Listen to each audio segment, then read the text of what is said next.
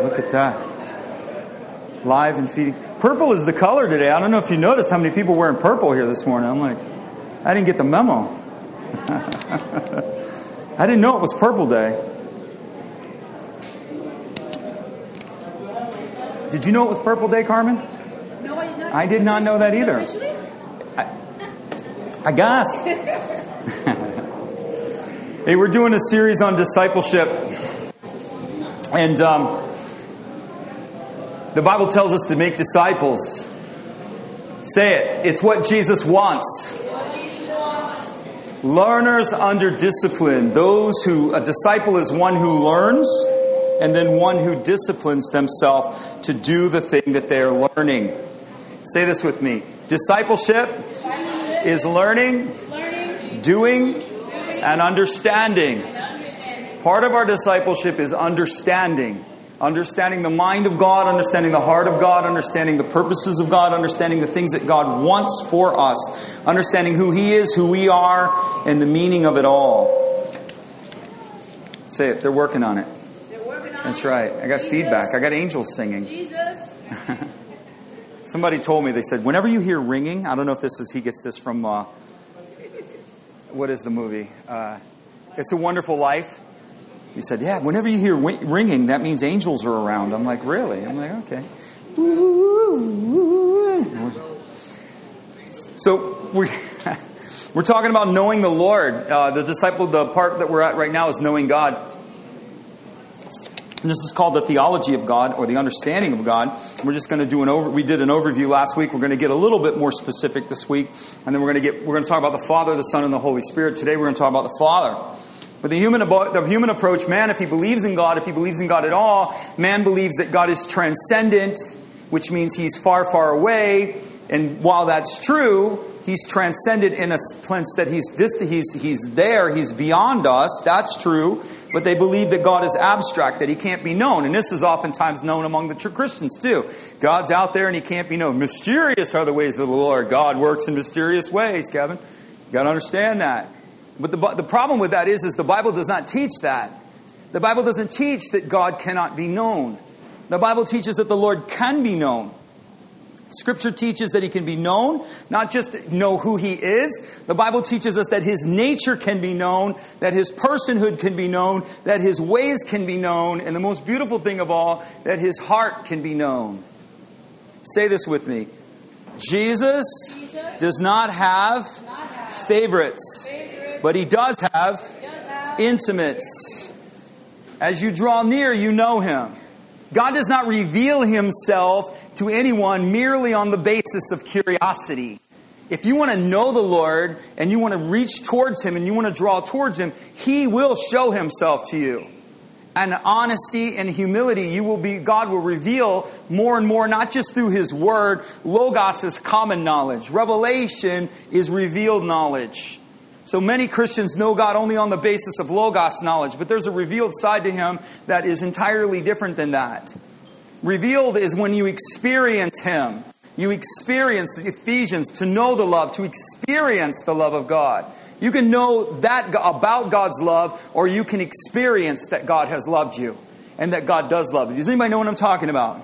You can know about God's goodness, or you can experience God's goodness. It's an entirely different concept of knowledge. And unfortunately, for the church, we've got some foundational things correct. We know about things, but we don't know certain things experientially. And because we don't know experiential knowledge, our, our interpretations oftentimes are not, are not always correct, and our lives are not correct. One of the greatest revelations is that God is Father. And you don't need to know that He's Father, you need to know that He is your Father. And you need to experience Him as your Father. That's huge. That's not a small thing at all. God can be known because He allows Himself to be known. It's the only reason we get to know Him. We don't get to know Him because, because it, it, just can happen. The only reason we can know the Lord is because He allows Himself to be known. And He allows Himself to be known to mankind in measure. In measure. Even sons and daughters, you have to, you have to grow in measure of your relationship with Him. You begin to learn Him. You begin to know Him. To the world, He's God. To you, He's Father. We know about that, but we don't even we don't know that. Do you know that? And if you do know that, then are you living like that? Does your life reflect that of a daughter of the highest? Does your life reflect that of a son of the highest? And here's my question. If not, why not? Don't tell me what you know, show me how you live. That's a reflection of what you know. If you can't show it, you don't live a lifestyle, a consistent lifestyle that emulates the fact that you're a son of the highest, you don't know that you're a son of the highest. If you can't live a consistent lifestyle that emulates and reflects that you are a daughter of the highest, you don't know that you're a daughter of the highest. You don't. You don't know who you are, you don't know who he is, and you most definitely don't know your inheritance. You know your inheritance. I'm going to point to Tom again. That's not Jesus. An autoimmune disease in, a, in, the, in, the, in the life of a born again, spirit filled believer is not acceptable. Say it with me. Not acceptable. Not acceptable. Y'all can partner with that, but I refuse. I absolutely refuse. That's not his inheritance. It's not his inheritance. How many, how many people did Jesus afflict with a disease? Can anybody tell me? None. Well, there was Paul. He didn't afflict him with a disease. You're completely wrong. If you came to fire starters, I broke all that down. Well, Paul was knocked off his donkey in Acts chapter 9, and the Lord blinded his eyes. Yeah? Who told you that? Read the story. I had the whole, I had the whole class read, read, read the story. I said, Is there a donkey in the story? There's no donkey in the story. Paul didn't get knocked off a donkey, he got knocked to the ground. There's no donkey in that story. You believe there's a donkey in the story because it's been told to you so many times, but it's not in the text. Yeah. You believe he was struck with blindness because you've been told that too many times. If you go to the Greek, the original language, it doesn't use the word blindness, it uses the word disoriented. The translation is blindness. There's only one Greek word that means blindness, and it's typhlos, and it's not used there. It's used, it, the word that's used there is blephon, and it means disoriented, clouded. Where am I? Oh my gosh, I can't see. Everything's a little foggy. It's an entirely different thing than being struck with the condition of blindness. God does not afflict people, He does not give diseases. He does not come to steal, kill, and destroy. That's the wrong, you got the wrong God. You got the wrong idea of God. He's a good father. Whether your ideology of God makes sense or not, you have to line your life up with truth. Your life as a Christian is not God being conformed into what you think He is. You break the second commandment when you do that. You create a God in your own image.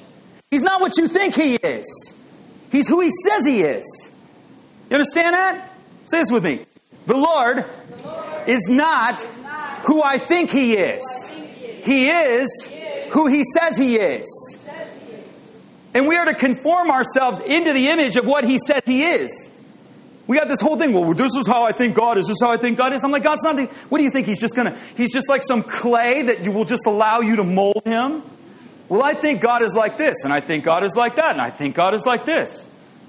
I think this is the way He is. I think He's like that. I think He's like this. Completely wrong. God works in mysterious ways. Who told you that? No, seriously. Who told you that? The Bible says that his ways were known as, as means God showed his heart to Israel. Well, I have the verse here. He made his ways known to Moses, and he made his deeds known to the children of Israel. What does that mean? It means Moses was intimate with the Lord and submitted unto the Lord to the level where the Lord would not only tell him what he was going to do, he would tell him why he was doing it. Moses knew the ways of the Lord. The people, all they saw was his deeds. That's all they saw. And so they knew of him. Moses knew him. Big difference. So when you think you can't know God's ways, who, who told you that? God works in mysterious ways. No, he doesn't. No, he doesn't. There are things that are unknowable about him. This is true. But he gives us the vast majority of his personhood. The only reason that it's unknowable to us is because we're in a finite condition. That's it. The Bible says when we come before him, we're going to know all things. All that we can't understand is going to be revealed to us. That's why we just have to rest in what we don't understand, Kevin. We have to understand that God works in mysterious ways. We don't know. We don't know. Yet, no, we do know. We do know.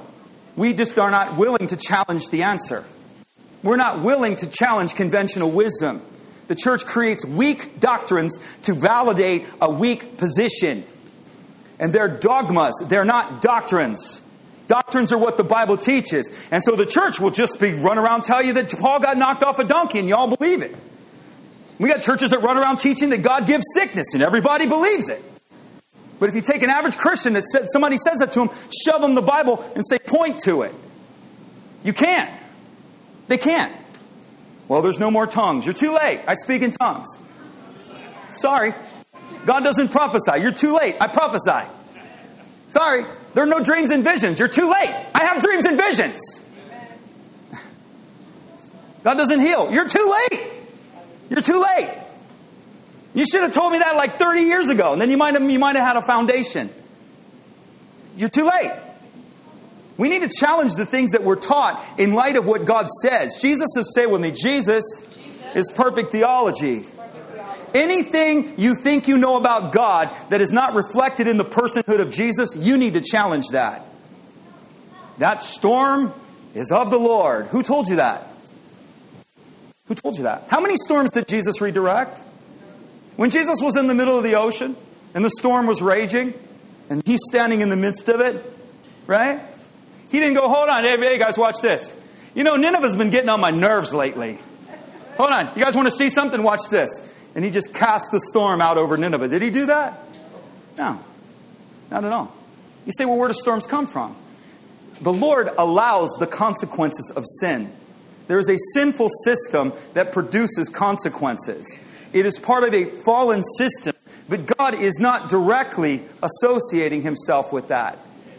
You reap what you sow. You understand the, point here? And so the earth is fallen. The earth produces violence. The earth produces storms. The earth produces volcanoes and earthquakes. But God is not directly involved in that. It's part of a fallen system. That's just the way it is. Sin, sickness, and disease. Good God, bad devil.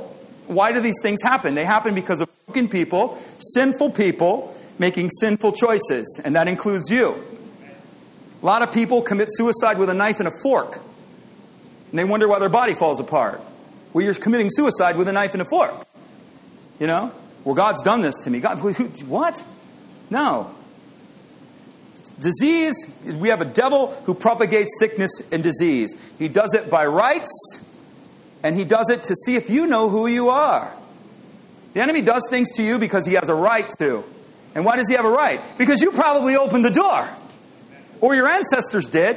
So we have ancestral sin, we have personal sin, and we have things that people that just are just as jacked up as you that do to you. We have broken systems doing broken things, but God is not associated with any of that. He's, he has nothing to do with that. We have to get our mindset right. The cornerstone of all kingdom thinking is the goodness of God. And if you're not at that place, your foundation and what you're building on is completely crooked. You need to tear down everything you think you know about God, raze it down to the foundation, and go back and set the cornerstone of the goodness of God in place and build from there. Because if you do not, the house will not stand. Everything is built from the goodness of God. The goodness, say with me, the goodness of God is truth. The goodness of God, come on, is not always reality, but the goodness of God is truth. Okay? So, as a Christian, help me out, come on. As a follower of Christ, I am called to pursue the truth until truth becomes the reality. You understand that? You're called to pursue truth until truth becomes the reality. Well, God's good, but that's not my reality. Well, duh. Duh. We are to pursue the truth until the truth becomes the reality. Some of you, you're manifesting your own things through the choices that you make. You're making dumb choices, stupid things, and you wonder why things happen because you're choosing wrong. He told Cain, Sin lies at your door and wants to pounce on you. Sin literally is waiting at your doorstep, ready to pounce on you. But if you do what is right, you'll be accepted. If you follow what is right to me, Sin has no power over you. So I'm a Christian, I'm free from sin. No, you're free from the condemnation of sin. You're not free from the consequences of sin in this life, Christian. The condemnation of sin that leads unto salvation is entirely different than the consequences of sin that, le- that, you, that manifest through sinful choices. It's true. Sinful choices produce sinful results. God is not mocked. Whatsoever man reaps or sows, that shall he reap. He's not mocked. You sow to the wind, you reap the whirlwind. You sow to the flesh, you reap corruption. You sow to the spirit, you reap life. He's not mocked. You say, What do I do? You repent. Some of you have sowed the wrong seeds. You built on the wrong foundations. You need to repent. You need to declare crop failure from those bad seeds you planted. You need to go tear up the ground of all of that negative stuff that you put in you. You need to raze the foundation. You've built your house wrong. You're building your house on sand. If your house isn't built on the goodness of God, it will fall. Well, I'm built upon Jesus, yeah? Give me your philosophy of Jesus. Give me your understanding of Jesus. Tell me who you think he is. Show me who what your understanding of him is to be, and I'll tell you whether your house is going to fall or not. I'll tell you that right now. It's not hard. If you believe sin, sickness, and disease, poverty, death, and destruction all come from the Lord, your house is coming down. And the devil will help you. Every time something negative happens, he'll be right there. See? God doesn't love you. This is happening because, you know, you think God's good, but He's really not good. He's not good. And then you'll hear another voice Yeah, He's not good. He doesn't like you. You know, He's good to her, but He's not good to you. You're not worthy of His love. You're not acceptable of His love. God's keeping something from you. He doesn't truly love you. He says He's good, but God's a liar. Who told you that? We know it here, but we don't know it here. That's a problem. Most Christians know it. They think that they can obtain things through abstract by just by doing it like that. Foolish Galatians haven't begun in the spirit. Do you think you can do this in the flesh? Do you honestly think that there's a, a fleshly method to make this gospel work? No. There's no way to make this gospel work in the flesh. The church learns it's an, it's an inevitability. It's an inevitability. By just trying to do the practice the right things and trying to keep your life in a box, you can do that for a while. But inevitably, junk fills out of the box, Christian. Always does. And when we create a culture and a context that's like that, where we all got to keep it in the box, and your stuff falls, starts falling out of the box, you don't come to church anymore because you don't want anybody to know that your junk's falling out of the box. That's why I take my junk and I shake it out along the stage every Sunday morning. Y'all can go, that's an unholy pastor. I like a pastor who wears a suit and pretends that they have no problems in their life. Yeah? Off you go. There's no, that's not me. That's not me. And that's not the reality of ministers. Ministers have to work it out just like you. Pastors are the worst. We're the worst. We act like we got it all figured out. I learned long ago I don't have anything figured out. I used to look at these guys like they had the answers. Hey, you got the answer? You got the answer? They don't. I have the answer because I have the Holy Spirit. I'm a completely different. I get in these contexts and I get around these guys, and it's just like, I'm like, you know, they're like, then they just want to give me these like religious little mantras. Well, you got to get in your prayer closet, brother. It's got to get in your prayer closet.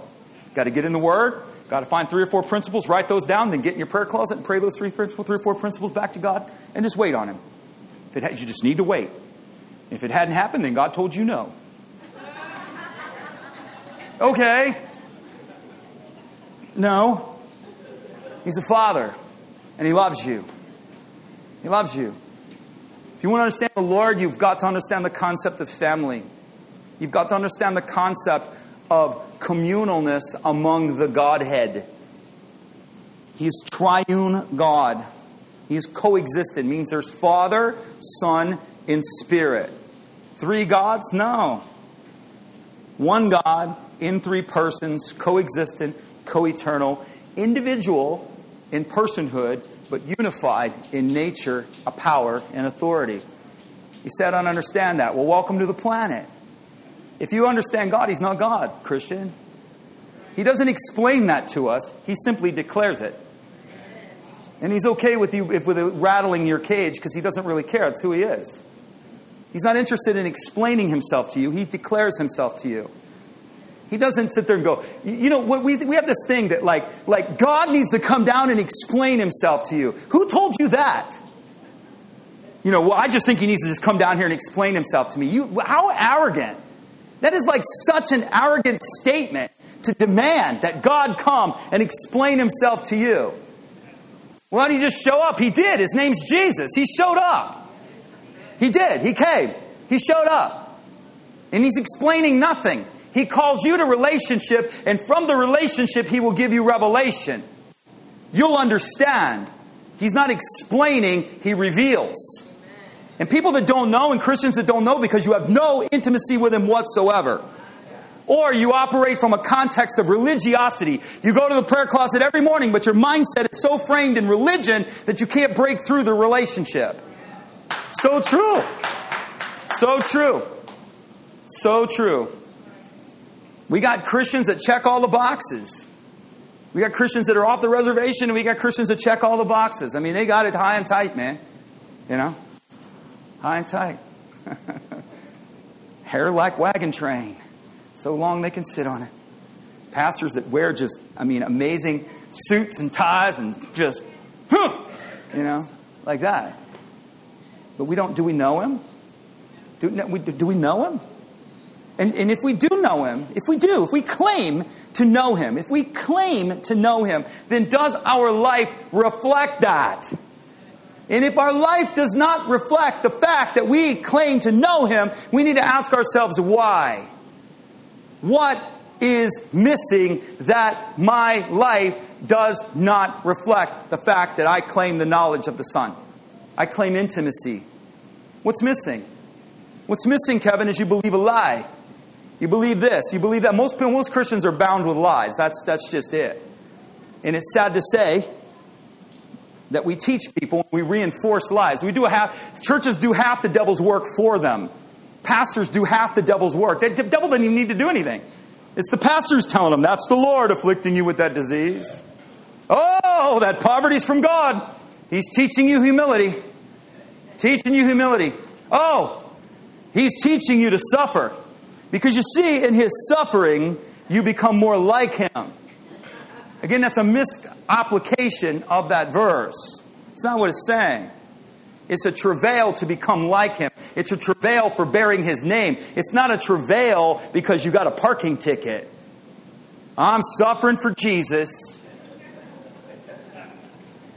We've had people say, God's given me this disease. I'm like, who told you that? Well, I just believe it. They want to quote me verses? I'm like, okay, let's look at your verses. Okay, let me show you another way. Let me show you, let me enlighten you as to what you think. Well, so and so says this is true. I'm like, well, so and so is wrong. I'm like, why do you think God gave you this disease? Because He's teaching me about Himself. I'm like, really? What are you learning? Anybody? What are you learning? What are you learning? What are you learning?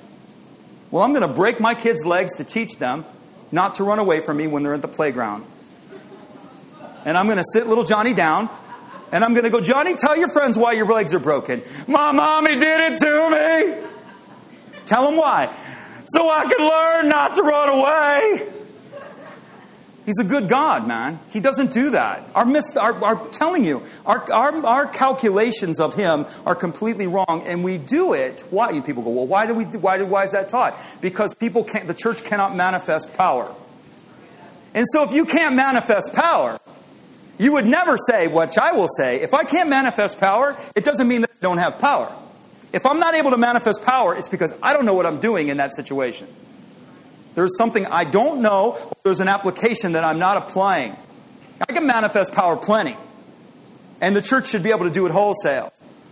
Wholesale. But because we can't, then we have to come up with a doctrine. Well, it must be that God doesn't want to heal her. Or it must be that miracles aren't for today. That's our two positions. Neither one of them are founded in Scripture at all. But they're taught to you, just like the horse fall, just like Paul fell off a donkey. They're taught to the Christian. Reinforced, reinforced, reinforced, reinforced, reinforced. How many people did Jesus say no to? How many? Lord, if you're willing, did he ever say, hold on a second, let me see if I'm willing? Hold on a minute. I don't know. Let me, you know, get Gabriel down here. Let's go through this woman's life. Let's see what, see if. Uh, she did what, when? Well, I don't know if I'm willing today. You clean that up. You come back to me in a couple of weeks and maybe we can talk about it. You never did that. Never did that. You say, well, that's the Lord. Yeah, you don't understand the concept of the resurrection. Christ, all power in heaven and earth given to me, and he gives it to you. We are in the Father. We are in the Son. We are sons and daughters. We're co equal with Christ. I know that's hard for people to believe. Seated in heavenly places with him, in equal authority with Jesus. He gives a command upon his church, it's, he doesn't rescind it. And if Christians don't think they're going to be accountable, if Jesus gives a command, you think you're going to answer for it? I just want to ask a question. If a king gives you a direct command, you don't think he's going to go, Did you do what I told you to do? What, what makes us think we're not going to answer for his commands? When he says, Heal the sick, raise the dead, cast out devils, and cleanse lepers. And we do none of that? That's a, that's a command. It's an emphatic imperative. It means, figure it out, Kevin, because this is what I've told you to do. I'm well aware of it.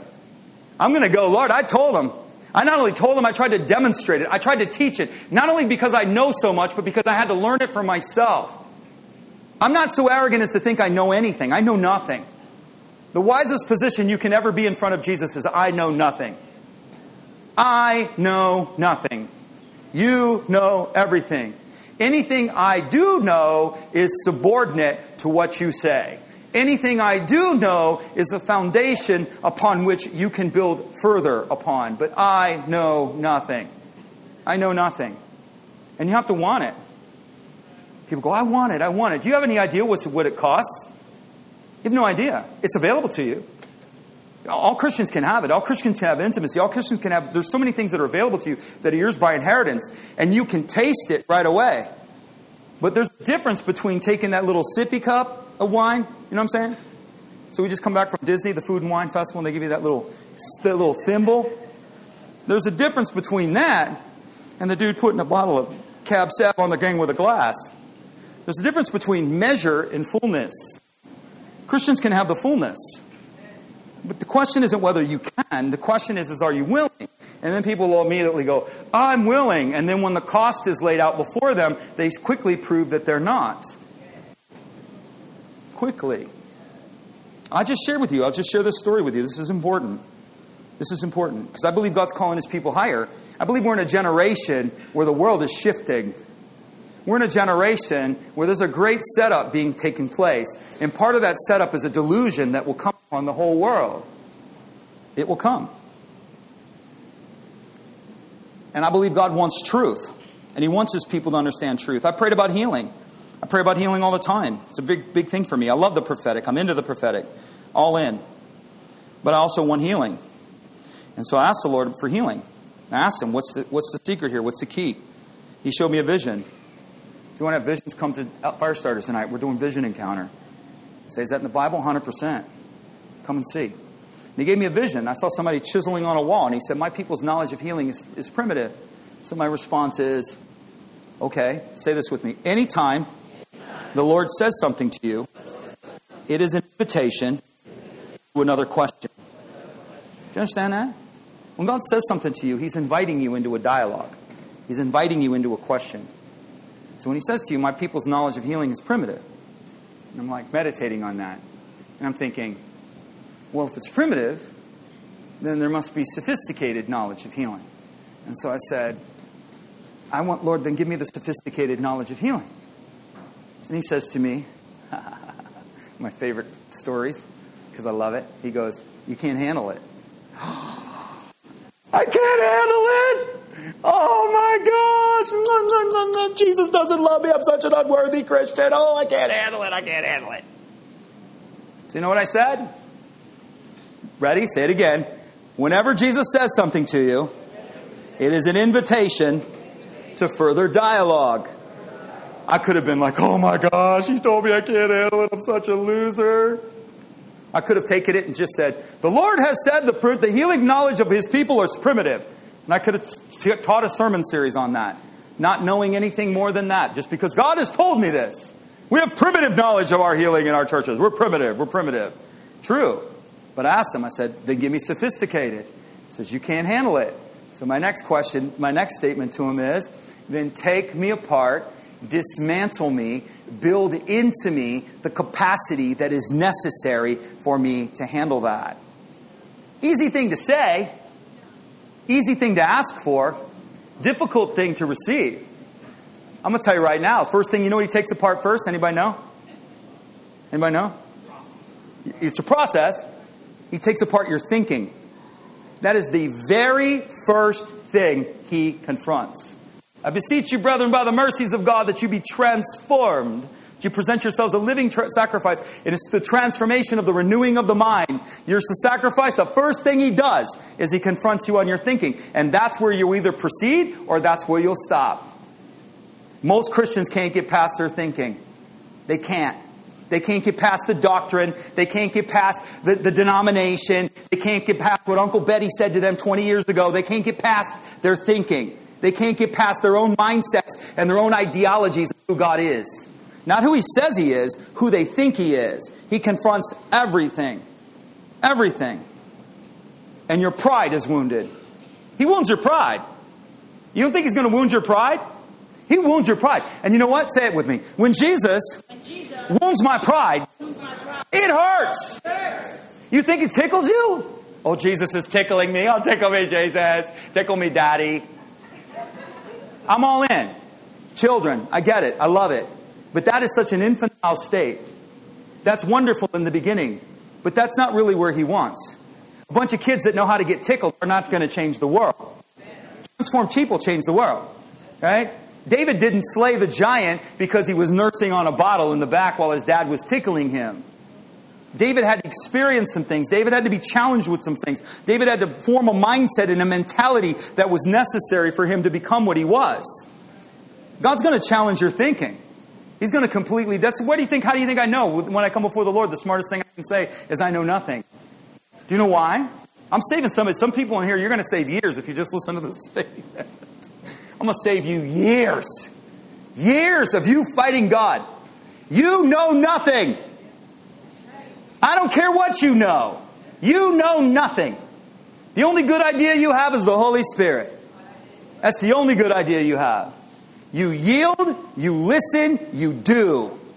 And then, once he's dismantled your thinking, he's going to tell you to do things you don't want to do.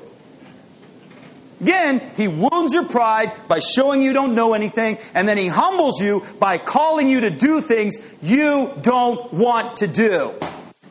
Things, that's right, right there. That's like word, right. He calls you to do, you, you don't want to do that. He puts you in a position of humility. Well, I'm Dr. So and so. I'm so and so and so and so. Do you know who I am? Do you know what I've done? He's like, Yeah, and I don't really care. Take the garbage out. Wash their feet. Serve these people. No one sees me back here, Lord. I'm back here in the children, and nobody sees me.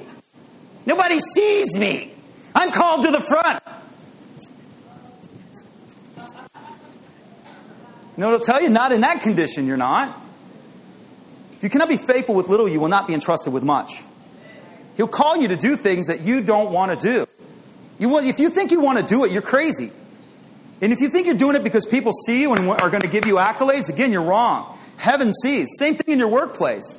Some of you are believing God for things like this. You hear me talk about this all the time. You're believing God for things, and He tells you, shut up and show up. Oh, you know, you don't understand. This company doesn't appreciate me. They don't deserve my time. They don't deserve my resources. And the Lord will say, and you don't deserve the promotion. So until you can shut up and show up, we're not going anywhere, Kevin. So shut up and show up and serve the people you don't want to serve. But it's humiliating, Lord. She came to the company after me and she's been promoted over me. Yep. How you feel about that? I feel humiliated. Right on. That's where he wants you. No, I'm to ride on the high places. Once your character is formed, and if your character is not formed, you're going to fall from the high place every single time because you don't have the character to hold it. If you're doing it for the praises of people, guess what? The praises of people come and go. Same people that said Hosanna were the same ones two to three days later that were saying crucify him. Same crowd. Hosanna in the highest. Save now, son of David. Hallelujah. The king is here.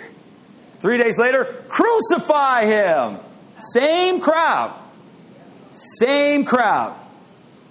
He changes you. He challenges your thinking. He transforms you.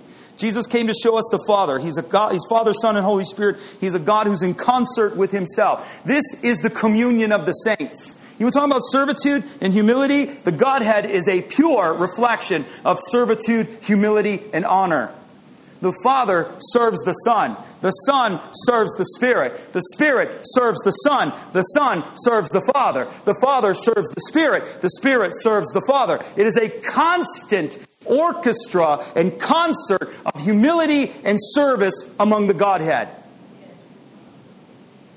It is a constant interplay. There is no exaltation. There's no way Jesus. The Father's the Father's exalted over all, and He says, "I give all authority to the Son," and the Son says, "I give it to the Spirit," and the Spirit says, "All glory and honor to the Father." And people are confused. Well, who are we honoring? all of them.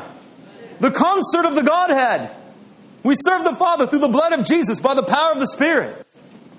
The Father gives us the kingdom by the blood of the Spirit, by the blood of the kingdom, by the blood of the by the blood of Jesus. The Father gives it's, it's this constant interplay of humility, and we think we're supposed to be arrogant, and we think that we're supposed to la- reflect anything but a lack of servitude one to the other. The household of faith is to be a constant place of empowerment. What can I do to lift you higher? No, brother, what can I do to lift you higher? No, sister, what can we do to lift you higher? No, brothers, what can I do to lift you higher? That's the church. That's what it's not just demure. We're, we're empowerment unto destiny, empowerment unto the glory that God has placed upon us at the expense of self. Well, I will empower people as long as it doesn't cost me anything. Well, you'll never empower anybody. It's going to cost you something. Who told you it isn't going to cost you anything? Where do we get that from? Jesus paid it all. That's where we get it from. No. David said, I'll make no offering to the Lord to cost me nothing. It's going to hurt. It's going to cost you something. You're going to invest in people and they're not going to care. Ten lepers? I could do therapy on pastoral ministry off that verse alone. Help people, serve people, sacrifice for people, poor people without. They go, oh, they don't even say thank you, they just leave. Just leave. Oh, but when I need a word, brother, I come over here. But I like the church over here where the pastor wears a suit. Oh, but when I wear the when I need a word, brother, I come over here. But I like the I like the church with the smoke machine. But when I need the Spirit, Kevin, I come over here. All the time. I just go, hey, be blessed. You're God's children, you're God's sons and daughters, you're not mine. And I know every pastor has the same thing. Has the same thing. Now, I asked the Lord one time, I'm like, what is this? And he's like, 10 lepers, Kevin. 10 lepers? I healed 10. One said thank you. One. I'm sorry, let's just put this in context. You have a disease that is your skin is falling off your body. Your bones are breaking off. You are a complete, disgusting looking mess. Nobody wants to see you. Nobody wants to be around you. You have to walk down the street your whole life, and every time you come in contact with people, you have to cry out, unclean, unclean, unclean. That's what the leper had to do. Whenever the leper came into anywhere associated with people, they had to shout, unclean. Jesus heals them. Your whole life you've been this way, man. 20 years, 30 years, five years, five days is enough. And nobody can say thank you? Nobody can say thank you? You can't pause for four minutes of your life and take the time to make an effort to say thank you? Well, I don't know. I don't feel like coming to church today. Really? Really? You can't take two and a half hours out of your life and tell Jesus thank you? You can't come and honor him and worship him and receive from him and understand who you are? Dude, slap yourself in the face. I'm serious. You need to have a come to Jesus with you. What's wrong? What's missing in your life that you don't understand honor? You don't understand what you've been given, you don't understand who He is, and you don't understand who you are. I'm a child of God. You don't know it, you don't act like it. Just a thought. We're to be a people of servitude. It's always been about family. We have a father who's good. He loves us. He's wildly uh, wild about us, and he's made provision to come to him. I don't know if you know this, but the world doesn't get the Holy Spirit. Don't know if you know that. You get the Holy Spirit. And when you're in an atmosphere like this, you don't even need to do anything. The Holy Spirit's just, He's here. You don't even need to take it to another level. You don't even need to step in because you're already in the atmosphere. The Spirit's here. The world doesn't get this. You do. You do. Say, it's too good to be true, Kevin. No? Say it with me. It's so good, it is true. it's not too good to be true. It's so good, it is true. Jesus said, I'm the way, the truth, and the life. No one comes to the Father but by me. Most people find the way, but they don't find the destination, which is the Father. Jesus is the way to the Father. What is he saying? Into the communal relationship of the family of God, into the communal relationship of the family of the Godhead. I am the way. I am the way. There's no other way. No Buddha, no Allah, no Krishna, no L. Ron Hubbard, no God as you understand him to be, no universalism of Jesus Christ, inclusionists. We're all saved. No, we're not. Not everybody's saved. Got, got news for you. Say it with me. They, people, myself included, must be born again. You're not born again, you're not saved, huh? Not saved. She's just not. God, who Hebrews 1 says, talking about how God speaks. In various times he spoke through the prophets, has now spoken to us. It's, inter- it's translated the Son, but in the Greek it means a son. So in times past, God spoke to the people through the prophetic and through the, through the prophetic word. It was a distant communication. Now speaks to us through sonship, sons and daughtership through Jesus Christ. There's two levels. Christians are in both of these spheres. Most Christians are under this place where it's, it's, it's where God speaks authoritatively with instruction. That's the whole context of God. The authoritative construct of God, speaking instructionally and authoritatively. That's a part of it, but that is like the basic part of it. The higher part of it is relational. He wants to speak to us on the basis of father to son, father to daughter. That's what he wants to. So God speaks, he'll speak on the basis of authoritative instruction if that's all you understand, or he'll speak to you through the Son, which is through the sonship. We are sons and daughters through Christ Jesus unto our Father by the power of the Holy Spirit levels of understanding among Christians. You find this too. This is, again, I'm trying to give you the right framework of God so that your mind can get, get around this, that you can understand what this is all about. This isn't Sunday going to meeting. There people who think we're servants of God. That's one level. People who say we're friends of God. That's another level. The highest level is what? Come on, elevate. Sons and daughters. That's right. We're servants of God. We're always going to be servants of God, Kevin. Servants of God. Yeah, I'm a son who serves. We're friends of God. God's just my big buddy. We're friends. You know, I'm a son who was friends, who was friends with his father. My relationship is son, period. And I'm about my father's business. It is the filter of my life. And it is supposed to be the filter of your life. I'm a realtor. No, you're a daughter who does real estate. I'm a mother. No, you're a daughter who raises children. I mean, pick whatever you do. I'm a doctor. No, you're a son who practices medicine. Sonship and daughtership precludes everything else. It is our framework, it is our grid. There is no other mentality. We don't look at the world through business. No, you're a son who conducts business. That's the filter. And your business is subordinated to the will of your father. What would the father have, what would my father have me to do with this business? What would my father have me to do with this family? What would my father have me to do with these things? That is the filter of the believer's life. And we think that God's all about your business. He's not about your business, He's about His business. And if we're true sons and we're true daughters, then we're about our Father's business. Jesus said in John 17, He said, I have manifested your name. what name did He manifest? Yahweh? They knew Yahweh for over 1,500 years. He wasn't manifesting Yahweh. What name was God, Jesus manifesting? He was manifesting the Father. Making known is the word manifesting. I made known. I made known that you are Father. All things have been delivered to me. No one knows the Son except the Father. and No one can know the Father except the Son and the one whom the Son reveals. So God has set the terms of the relationship that if you say with me, if I want to relate to the Father, I must go through the Son. Say this with me. He welcomes all with open arms. All who come to me, all in no way cast out. I'm not going to get rid of you. You want to come to me. And Jesus said, I will show you the Father. But the Father says, I will not show myself to anybody who does not come through the Son. So it's through the relationship with Jesus that we come into a greater understanding in the heart of our Father. It doesn't happen any other way. And so God sets the terms of our relationship.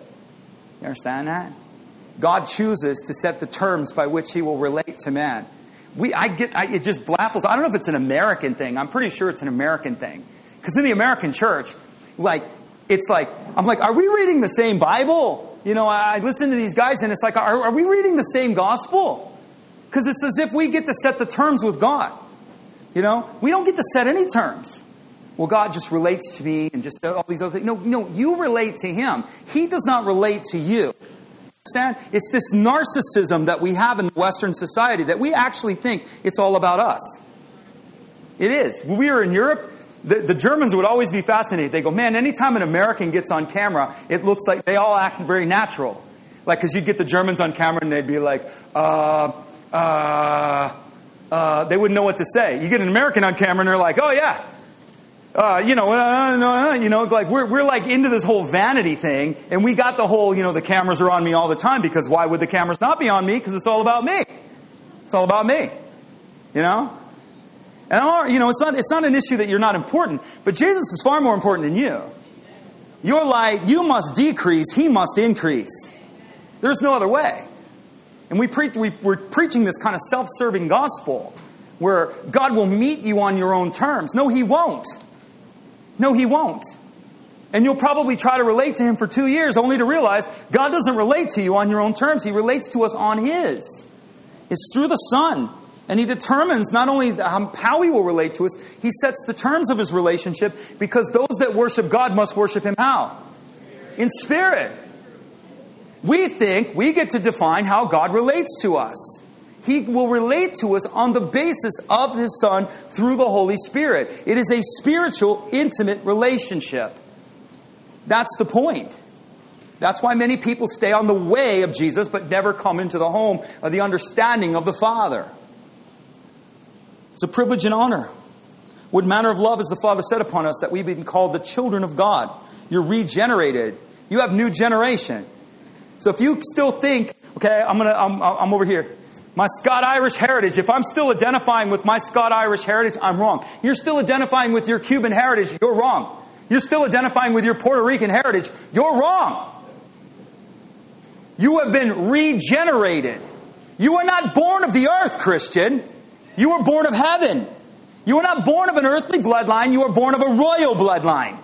And you need to reframe your thinking to understand that.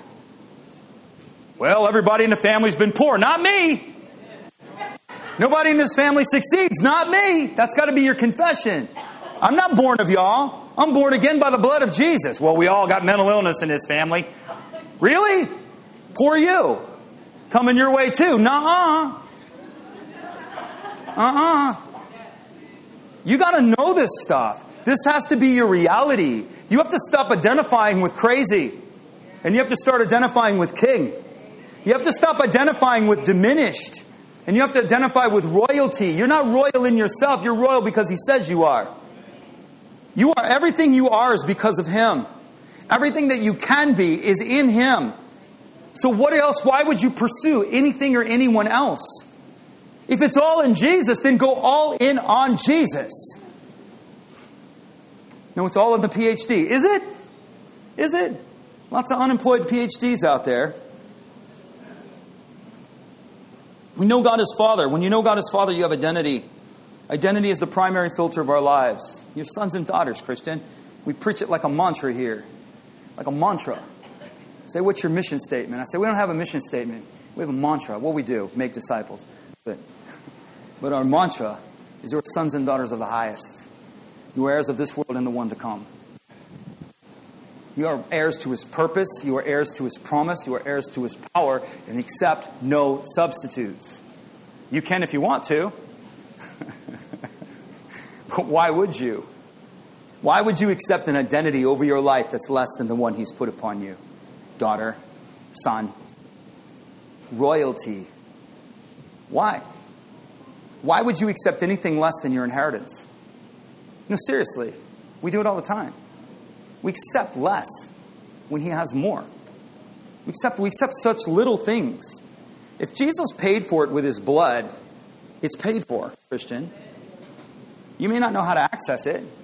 You might not even be aware of it's there, but it's yours if he paid for it with his blood. And if he paid for it with his blood, he wants you to have it. It is his honor to give good gifts. We play this game. So if we were to go before a king, and most people, we don't understand kingdoms anymore, well, for better and worse, one of the aspects of a king is if a king gave you something and you turned it down, it was considered an insult. Right? So if he said, I want to give you this treasure chest of gold, Jesse, just because I think you're awesome and I just want to give it to you. And you were to go, Oh, no, no, king. No, no, no. Far be it from me that I should ever take such a thing from you. He'd look at you like, first of all, like, are you crazy? And then second of all, he would feel insulted by the, by the rejection of his offering because they would never offer it if he didn't want to give it. Jesus isn't an Indian giver, he doesn't play games. If he wants to give it, if he says he's going to give it, he's going to give it. It's just the way it is. You have a home. It's the second thing. So, it, it, knowing God as Father, you have an identity, you have a home. Say it with me. This world is not my home. Say it with me. I'm just passing through. The older you get, the more you sing hallelujah on that one. You're like, hallelujah. When you're 20, you're like, well, I want to get a house. And then you get later, you get older, and you're like, when am I getting out of here? When am I leaving? In my father's house, there are many mansions. Say it with me. If it were not so, he would have told me. I go there now to prepare a place for you, that where I may be, you may also. That word house is the word oikos in my Father's sphere of influence, there are many regions of access. I go there now to prepare the place for you. That's what it says. We interpret it like it's a house with a lot of rooms. No, it's the sphere of our Father's influence. In the sphere of our Father's influence, in the sphere of our Father's kingdom, there are many regions with which we can access. Jesus has prepared the place for us. He's prepared the means, the way in which we can access Him. We think it's just our own little home in glory land. This is speaking of way bigger terms than that, way greater understanding. Say this Father, in your sphere of influence, show me the region that you have prepared for me. Anybody want it? You sure? Yeah. I don't. Feel, I'm, you guys aren't convincing. So, but you know what? The Holy Spirit takes you at your word, so it doesn't matter. this world's not our home. We look for a home that is yet to come. Hebrews, security. The fate of this creation is not subject to man, Christian. So stop freaking out about the environment. I, I don't get this. Christians are like tripping over the environment. You know when I always ask the Christian, I know all the greenies are going to go, We're going to beat you up, Pastor. Don't you talk about the environment. No, let me just be clear. I'm a biblicist. I'm not a pessimist. I'm a biblicist. The Bible does not speak of the earth and the environment the way that it's. The, the, the world's going to end, but it's not going to end with an environmental disaster. It just isn't. It's not, the fate of this creation is not subject to man. You think this is all subject to human will? The fate of the creation is within. God holds certain things within His sovereignty, and the fate of the eternal creation is within His sovereignty.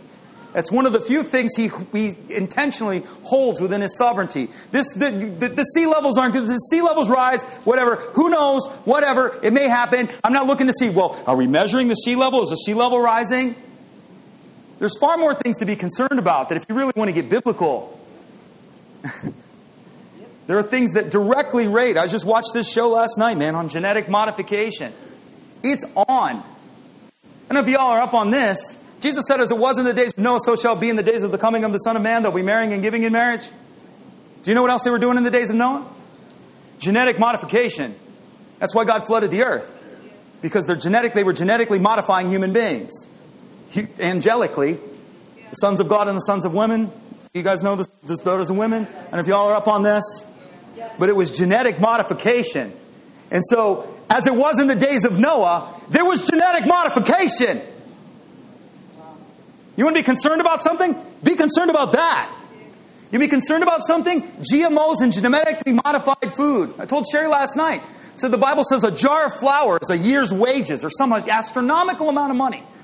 It's talking about a global famine. We think, well, that's environmental change. No, we're going to genetically modify our food until it becomes sterile, and then our crops will not produce, and it will create a global famine. That's way more of a plausible scenario than, well, the sun's going to get hot, and the ice caps are going to melt, and the farmers' fields are going to flood. No, it's not going to happen. I don't know. It's my little rant, so just stick with me. Listen, guys, we need to be kingdom people. We need to focus on the things of the kingdom. And people are worried about getting out of here. Then we have this other cast of Christians who are like, well, we're just waiting for Jesus to come and split the sky. And I always tell them, well, why don't we stop worrying about when we're getting out of here and start focusing on why we're actually still here? And actually do what we're supposed to do while we're here. Jesus is coming. This is true. all right, all you environmental people, you can come beat me up. That's okay. We're stewards of the earth. That doesn't mean we're supposed to take. We're called to reinvest. But the odds of that happening, it's not going to happen. What you should be praying for is, is, Jesus to actually come so that there can be peace, so that the kingdom can flourish, and that life can happen. Man's greed will always consume him. Always. These guys are doing this genetic stuff. They're all going, this will never be used for harm. We're only going to use this for good. Right. Right. Weaponizing the genome to where you can create an entire species that can become neutered. I'm talking about eradicating rats in, in uh, New Zealand because they have a rat problem. This, the geneticist is there saying we can intercept the genetic code of the rat and we can incept sterility into the rat, and within five to ten years, these rats will be completely eradicated because they will not be able to produce, or something along that line, somewhere in that line. In other words, we can eradicate an entire species simply by intercepting or genetically modifying them. They're doing the same thing with mosquitoes in, in Africa. They're modifying the genetic code of the mosquito so that the mosquito cannot produce malaria or carry malaria. And I told Sherry, that's all great. But what happens if we make a mistake and we get that wrong? And now we've got a mosquito that brings not just malaria, but super malaria. and we go, oops, we didn't see that one coming. Crazy stuff, man. But that's biblical. The stuff going on in the Middle East, the building of the temple, that should be of a concern to you. There will be a temple. I always tell my daughter, whether I'm breathing or not, when you see that temple being built in Israel, you need to start the clock. The temple will be rebuilt in Israel. For 2,000 years, they said it wasn't going to happen. It's going to happen. 2,000 years, they said Israel will not be a nation. Israel's a nation. 2,000 years, they said Jerusalem will never be the capital. The United States just declared Jerusalem the capital. Where, where's, where's the focus? My focus is on Jerusalem. My focus is not on the North Pole and whether the polar ice caps are melting. Just a thought. Salvation, you're secure in Christ. You cannot lose your salvation, Christian. Jesus says in John 10, I give, say it with me, He gives me eternal life, and I will never perish. Let's just pause on that. Don't you put your hand on your heart? Put one hand on your spirit, one on your heart. And I want you to say this. Ready? Say it. I am, I am immortal. immortal. I will never die. You're immortal. Did you know that? I mean, you are seriously immortal. Your body's going to die, but you're going to get a brand new one. I'm, I'm asking for like the Ferrari model. That's kind of where I'm going.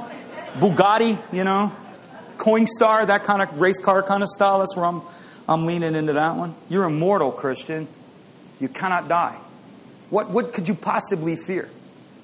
What could you possibly fear? Jesus said that no one will perish. Say this with me no one, can take me out of his hand.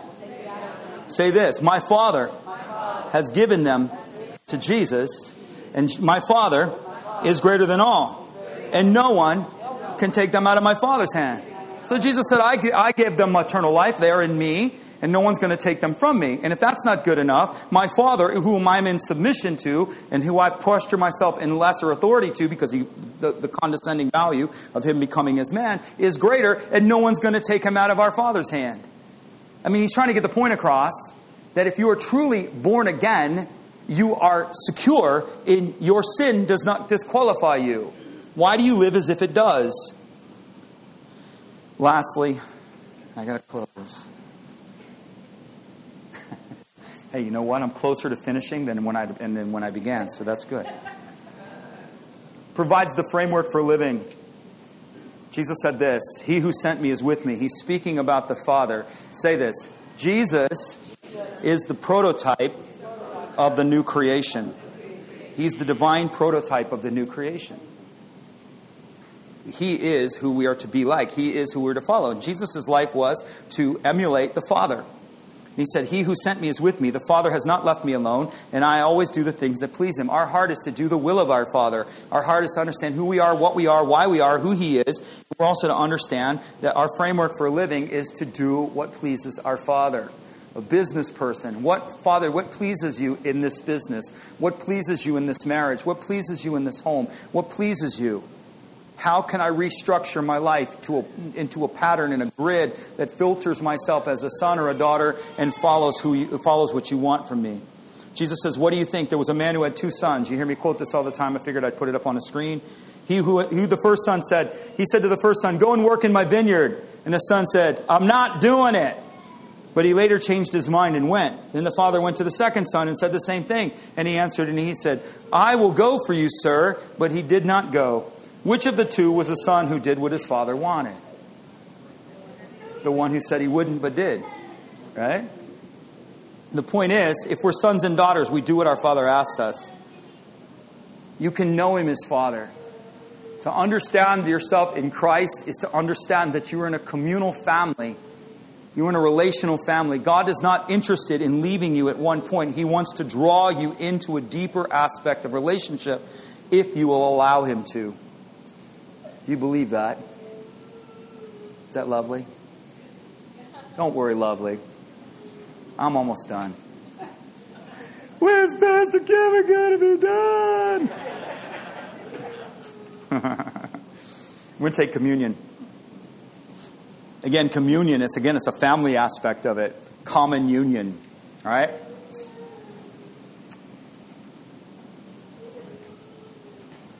What we're going to do is we're going to pray.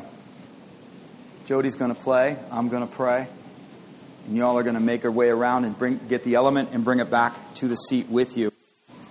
All right? So let me pray.